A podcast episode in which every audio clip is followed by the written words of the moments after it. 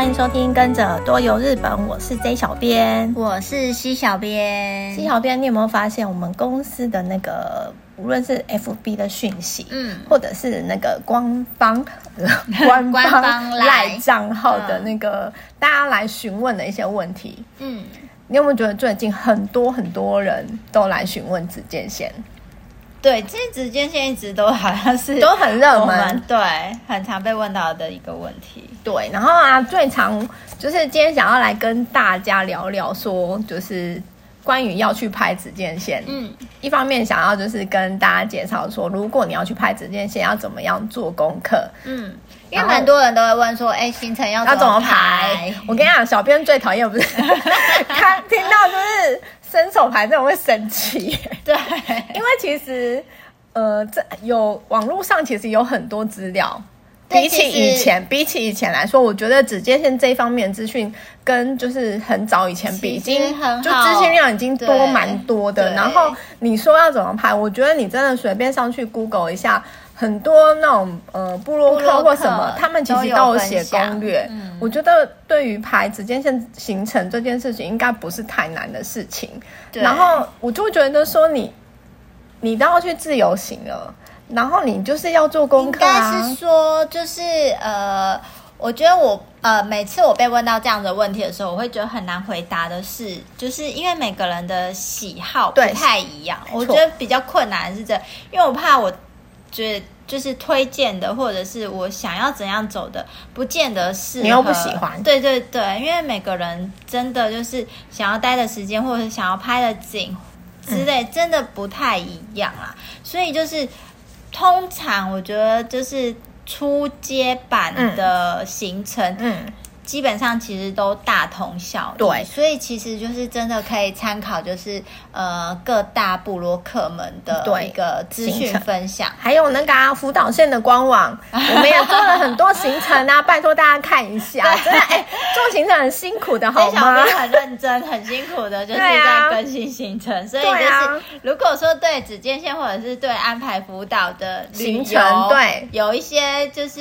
疑问或者是想要参考的话。也都可以上福岛的官网去做一个参考，这样对，因为我们呃福岛县的官网它有一区就是有一个就是推荐范例的行程，嗯、对，那几乎都是都会不定期的在更新，那大家都可以去参考一下。我我我要在这边讲的是，我不是要抱怨大家说来询问问题这件事情，我是因为我觉得我我们提供大家一个询问的管道，然后我是不是会希望大家是有效的利用，而不是就是伸手牌、嗯、来问说。呃，怎么排？你帮我排什么之之类的这种呃，比较很就是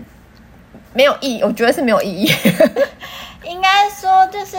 有一些人可能就是比较不知道要怎么去安排。对，我觉得你可以询问，他就会觉得直接问就最最方便。对，我那通常问的话，嗯、我们。比较不会直接就是帮，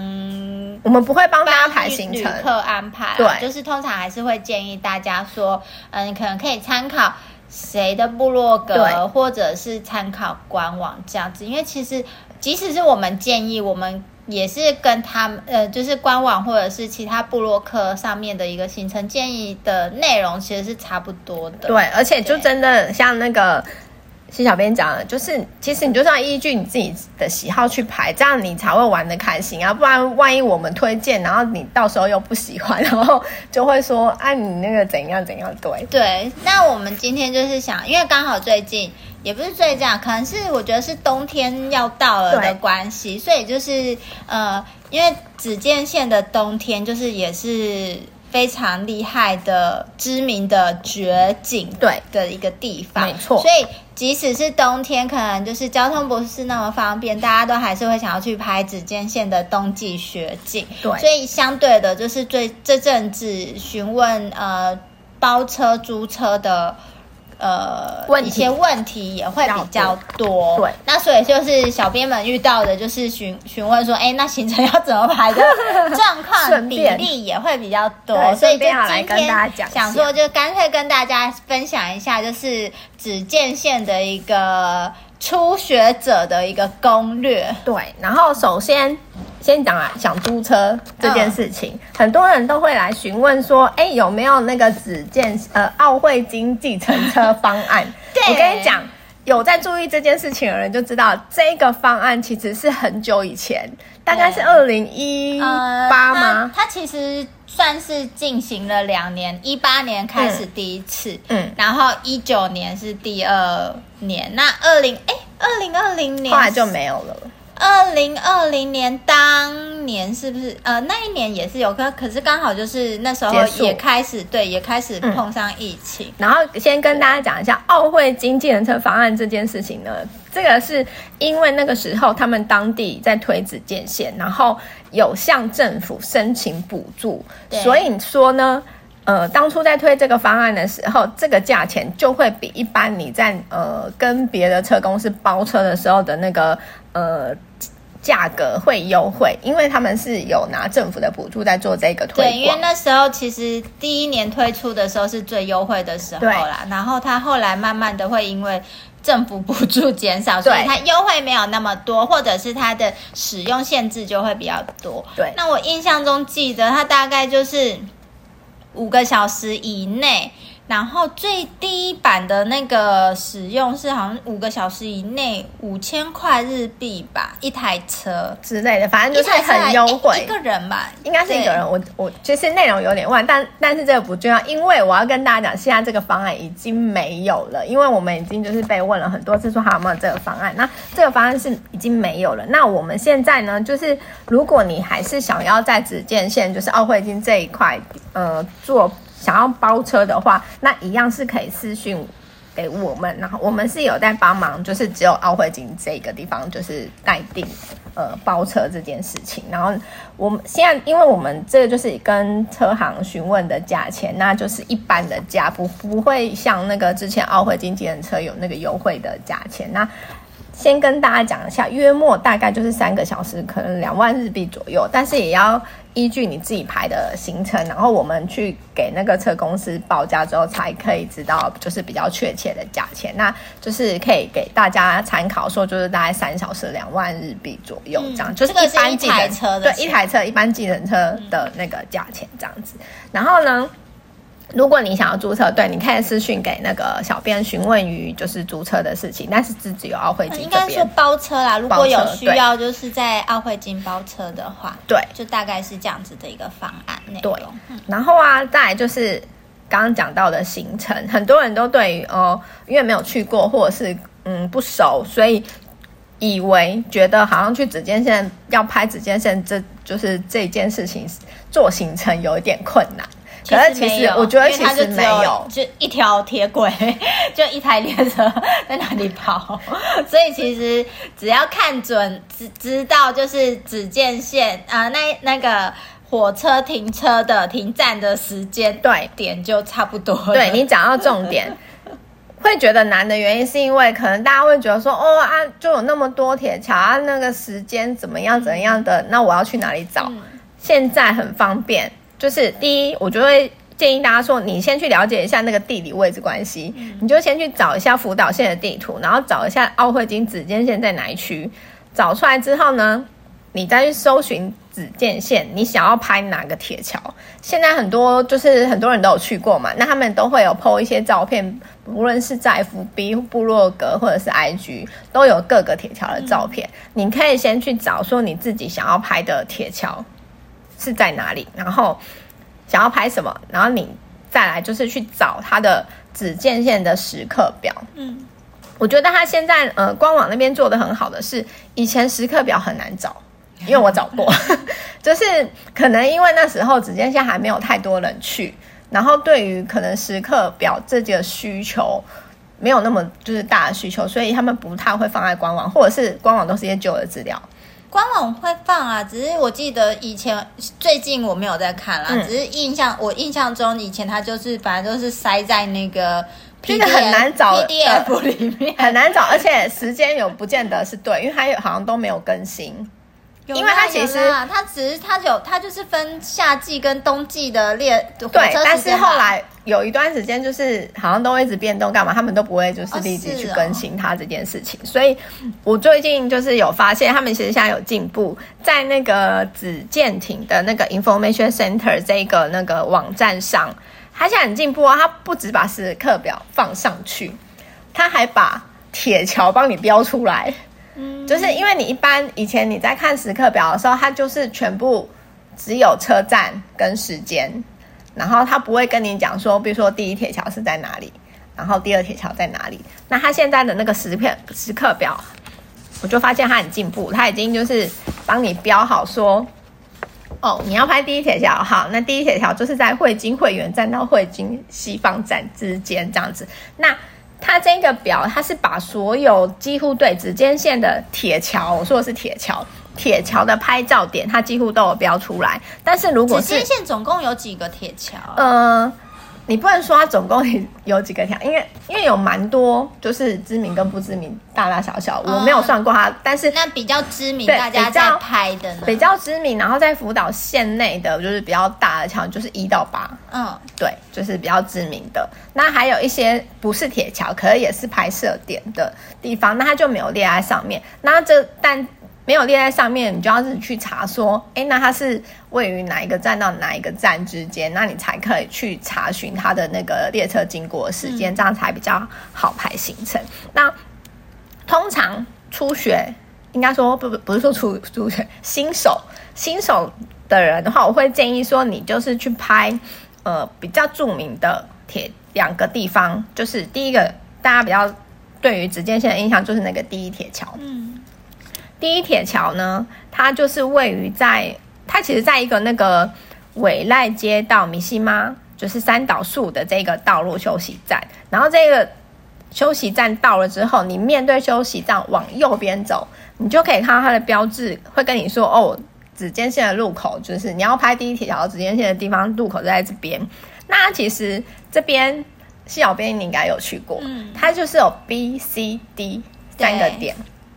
那就是有，就是算是，因为它是要有要爬一下，对，算是爬一下山啊，就是它有阶梯，它现在已经有把步道步道弄得很好，对，阶梯步道弄好了，对，以前是没，以前是没有的哦，以前难爬，对，它现在有把步道弄好。那 B、C、D 就是呃它的一个高度位置，对，最低就是 B，对，就是你从入口一进去一上去，几乎就快就是到了，对，不大需要走，爬一个。爬一层楼梯就可以到了，对，对，然后再就是 B 到 C 之间就有一点困难度，然后 C 到 D 又有再更多一点点困难度，有点陡一点点。对，对，那最高点就是在 D 的地方。那你大家可以，呃，我会建议大家说，到到这个地方啊，到这个休息站的时候。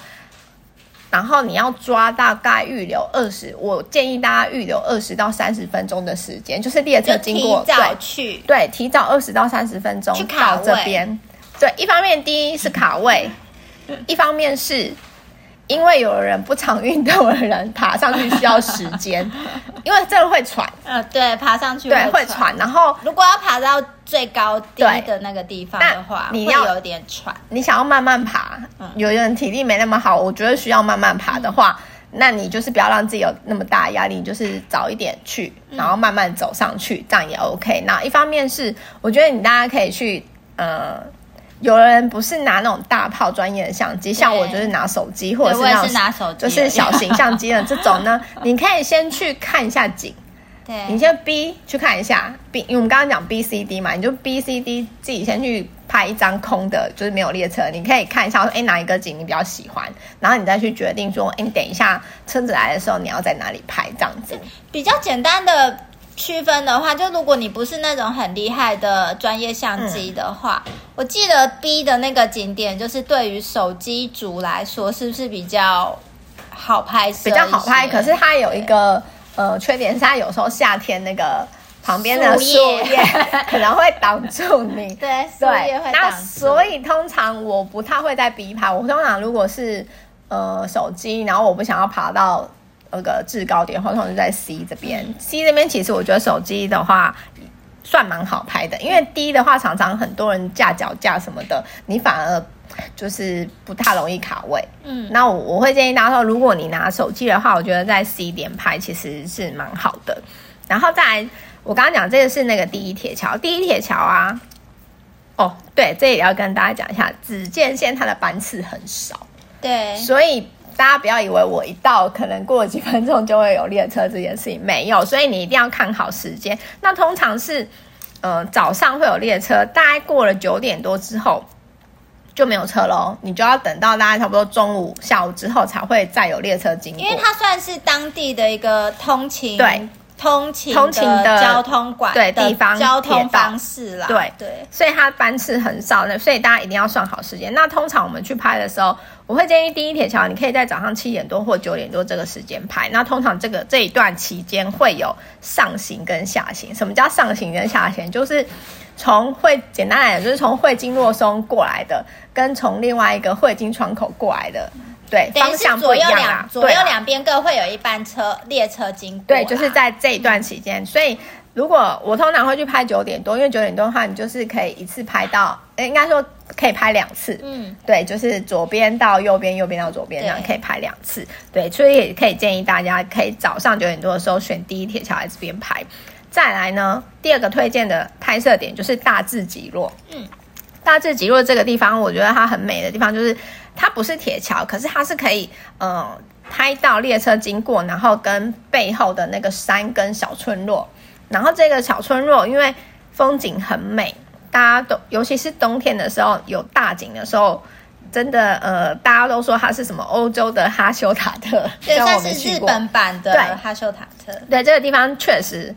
很漂亮，因为我我个人很喜欢这个点的冬天，嗯、然后这个地方的拍摄点，它其实是在那个。大致呃金山亭这个地方叫一个叫做金山亭的那个交流广场的这个地方，然后它列车你要看这这个列车的时刻表啊，你就要找汇金川口到汇金中川之间，因为这个我刚刚有讲说，呃，我们紫箭町它那个。官网放的那个时刻表，它虽然有列出每呃铁桥的位置，可是因为这个大智极落拍摄点它不是铁桥，所以它在上面并没有标明。所以如果你要到大智极落拍摄点，你就要找汇金川口到汇呃汇金中川之间的这个时刻表去参考它列车经过的时间。再来推荐另外一个，我觉得很好拍，然后。也也是在路边，就是也不用爬。刚刚大智极落这个拍摄点也是不用爬坡，就是你一下车就到，就可以，就是到拍摄点的地方。嗯、另外一个，我觉得第四铁桥你应该有去过，对不对？对，可是我是从远处，我我也是，对我没有到，就是铁桥的对，第第四铁桥其实有两，应该说对，有两个拍摄点。拍摄那我我会个人会建议大家说，就是不要冒险，因为另外一个点其实有点比较危险，那会。建议大家就是到平常我们会去的这个拍摄点，它就是在水藻公园嗯。附近，然后走到一个桥上，然后去拍对侧第四铁桥的那个景，距离也是有一点点远。我我觉得还可以，没有没有第一铁桥那么远。哦、对对，铁桥是非非常远。对，然后这个点我觉得手机拍也很 OK。然后我很喜欢这一个铁桥原因是因为它的铁桥是形成那个叫什么拱形吗？嗯，对，拱形的形状。然后呢，它水面如果是。当天如果天气好，然后没有风的时候，它的倒影其实也很漂亮。然后加上秋天的时候，它的那个背景也是红叶，嗯，所以倒有那个红叶倒影，整个的那个构图我觉得很漂亮。所以第四铁桥我也很推荐。那第四铁桥你要查的时刻表就是在汇金中川到汇金水藻之间。对，这三个铁桥我是呃蛮建议大家说，如果第一次去拍的人。如果你时间来不及，你就选两个，就是第一铁桥跟大智极落就可以。那如果时间来得及的话，你可以再加上那个第四铁桥。那刚刚有讲说紫箭线的那个列车它很少，对。那，那比如说好，我早我刚刚讲说第一铁桥我可能在九点多排完了，那接下来我就没有车了吗？那没有车我要去哪里？接下来就是要跟大家讲一下说，你在拍紫箭线的时候，空档时间没有车的时候，你可以去哪里玩？我觉得它现在呃，整个奥会津这一区也多了蛮多可以观光的点，非常推荐大家先去那个汇金柳金亭这个地方。其实你到那个奥会金，就是你要来拍紫禁线的时候，你一定会经过汇金柳金亭这个地方。柳金亭就是红牛的那个发源地，他们那个吉祥物红牛的发源地。然后呢，红牛的发源地，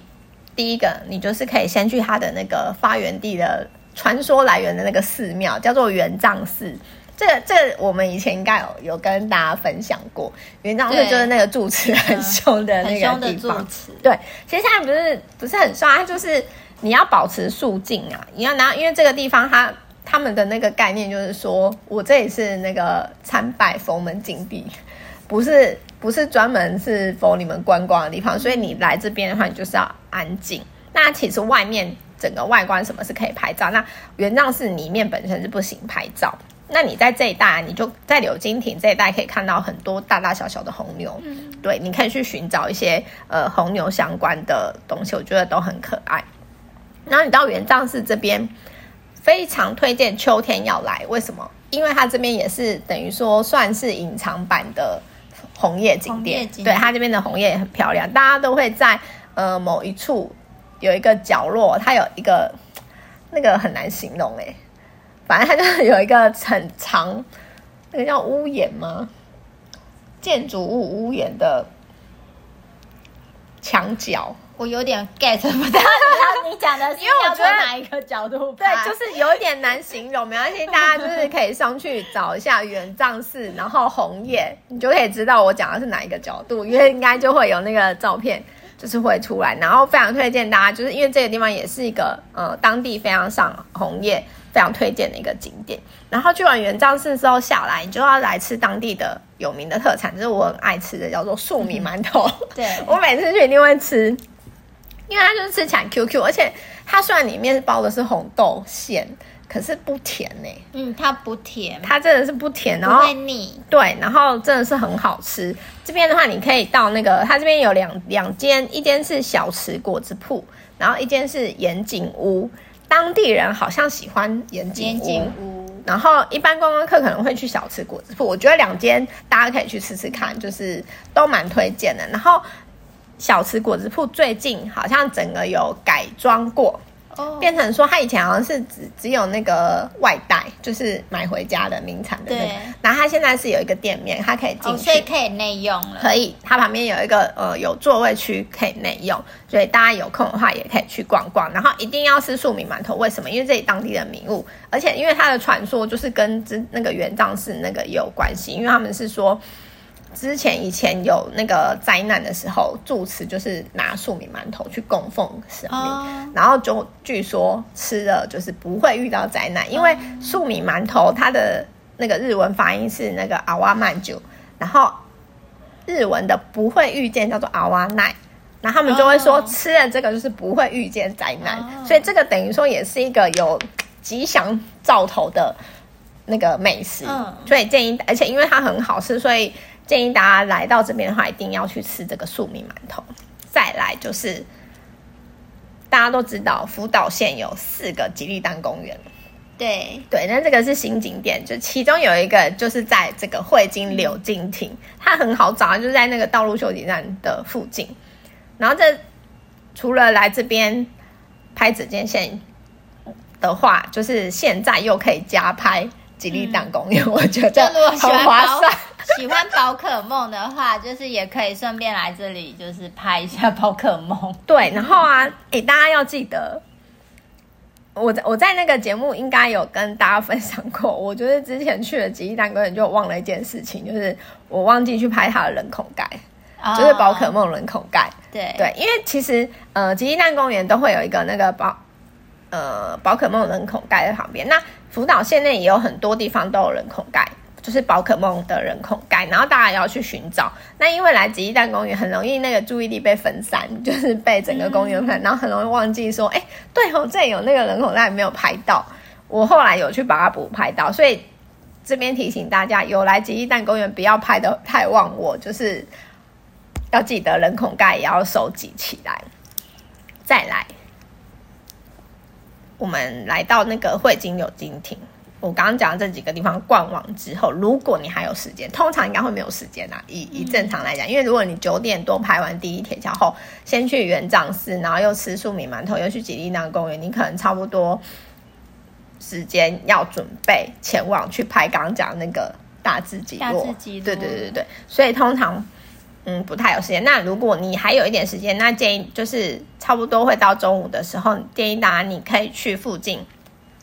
嗯，它有观光物产馆，或者是有一个叫做休憩馆，和多营养奶子马吉的这个地方，我很推荐这个地方原因是因为它这个地方除了你可以在里面用餐之外，你在这边可以买到柳金亭各式各样红牛的名产、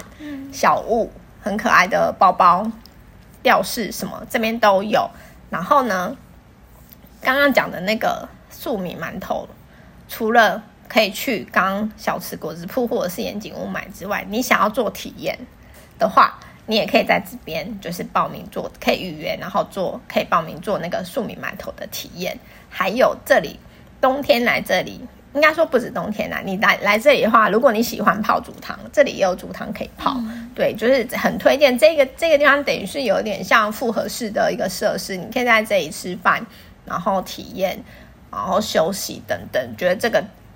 蛮推荐，而且体验的话，它不只可以体验那个粟米馒头，还可以体验那个彩绘红牛。对，这这边的话，我也很推荐大家，如果有时间的话，可以来这里吃饭，然后逛一逛，买名产的话，就是顺便一起在这边可以一次解决，我觉得蛮不错的。嗯，我刚刚讲的这个是通通常，呃，我拍完第一铁桥空档的时间，我大概会去这些地方。那不一定每个都去，可能要看当时的那个状况。然后另外还有一个，我还会排一个地方，但是它这个这个点的话是冬天没有的，就是雾幻峡。哦，对，如果你还有再多余的时间的话，你可以再插一个雾幻峡渡船，就是它会它会搭一个那个那叫扁舟吗？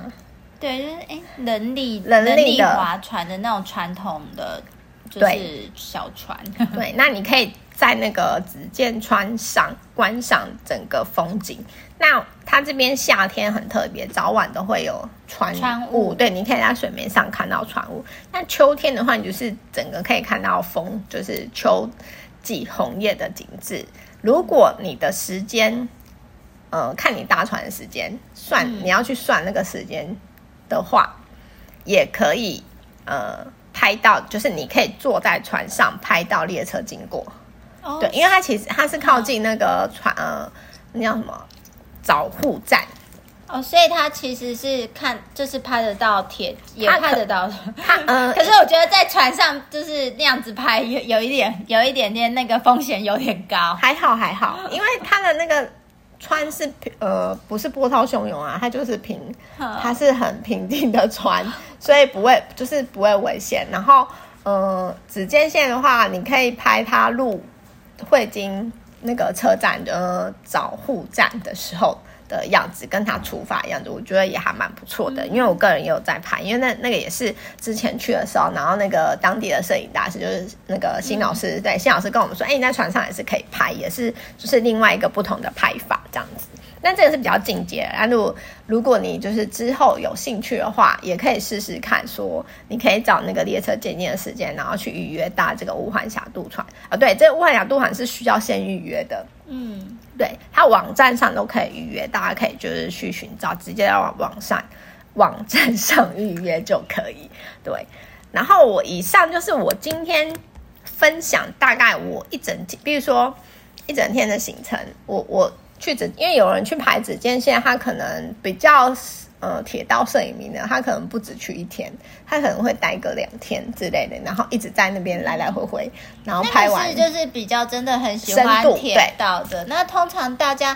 一般人可能第一次去，就是遇到比较多的，都是可能在那边住一个晚上，然后隔天一早拍。对，然后应该就是都是拍完之后就离开。就是、对。那我刚刚讲这个啊，是你不一定要住在当地也是可以的。嗯、我我我今天介绍的那个行程就是，我是以从会津若松出发，然后你呃是比如说自驾或者是包车的这个行程。哦。对，然后我先跟大家简单讲一下呃顺序，就是我刚我刚刚全部有介绍过的景点，我会怎么样安排？通常我会早上大概七点多，我从会津若松出发，然后我就直接前往第一铁桥的那个拍摄点。然后拍摄完之后呢，我我如果中间想要搭那个乌环峡，我就是拍完铁桥之后，我会先去搭那个乌环峡，然后会在附近的那个金山亭那边吃饭。吃完饭之后，我去拍大智起落。拍完大智起落之后，如果时间要看，我觉得因为大智起落，呃，跟第四铁桥距离很近。嗯，那你要看大家的那个动作跟司机熟不熟练，跟当地的交通状况。如果不塞车，其实拍完大智起落应该不会塞车吧？没有，他有时候如果呃路上有那个在施工，哦、你说施工的话之类的话，可能就会耽误到。他也不是施工，哎，他也不是塞车，他就是你你就是要变成单行道那样子吧。对，所以对啊，那你就要等那个时间呐、啊。Uh. 对，所以不一定。那如果说时间是可以允许的，时间允许啊，其实是你呃很顺畅的话，你是可以拍完大智起落，紧接着拍第四铁桥的。那就是要看就是当天的状况。那我我这边给大家的那个建议是，拍完大自己，若，如果可以的话，也可以顺便去拍第四铁桥。那如果不行的话，就可以直接跳过，直接就先去元藏寺了。就是铁桥的部分拍完，你就可以去元藏寺，然后吃呃吃那个粟米馒头，然后再去逛那个吉利蛋公园。接下来就是准备就直接回会津若松。我大概如果我是排一天的那个行程的话，通常就是这样。那大家可以依据你自己的喜好，因为有人喜欢我不想要先去拍第一铁桥，我可能想要先拍大自己，我，这都可以。你只要就是你的自己的时间，然后跟你自己的喜好去。呃，交换然后调配安排行程的话，一整天，我觉得你一个人你要排一整天的行程，其实还蛮容易的，因为其实现在资讯蛮多的。然后现在因为官网都有放一些资讯给大家参考，我等一下也会把链接都贴在下面。然后大家如果有兴趣的，或者是接下来准备要出发去拍紫箭线的，就可以。上去参考，千万不要再问小编说怎么排行程，因为我今天就已经就是都跟大家分享说，哎，那有什么资讯你可以参考？没有，就是应该说，就是私讯问小编怎么排行程，小编的建议还是一样。对对对，就已经跟大家讲了，就是推荐大家可能去参考官网，或者是。呃，参考一些布洛克的文章，就不会比较无法，你跟不会就是真的排出一个行程给大家啦。对，因为我们已经都把我们就是尽量知道的，或者是能够提供给大家就是有用的资讯，我们都已经尽量的都有放在网络上，放在官网上。就是像 J J 小编刚才介绍的，嗯、就是拍指尖线的话，比较定番或者的一个行程，基本上就都是去拍完。一早去拍完第一铁桥之后，中间的空档就是你可能去，去观光啊，观光做其他的事情，啊对啊，对，那你就可以找附近你喜欢走的一些地方，因为它那边其实除了铁桥跟 J 小编介绍那些观光景点以外，还有其他，对，当然还有其他，对，还有蛮多其他的景点，就是大家可以去搜找找一下，或者是参考辅导的官网，就是各地各个。呃，四川町的一些景点特色，然后去走一走，然后就在差不多中午时间，然后就再到大智吉落那边拍。那呃，如果说只是想要走完这比较定番的话，大概拍完这两班，就是就可以准备回到呃会津若松那边去，或者是你可以就是在。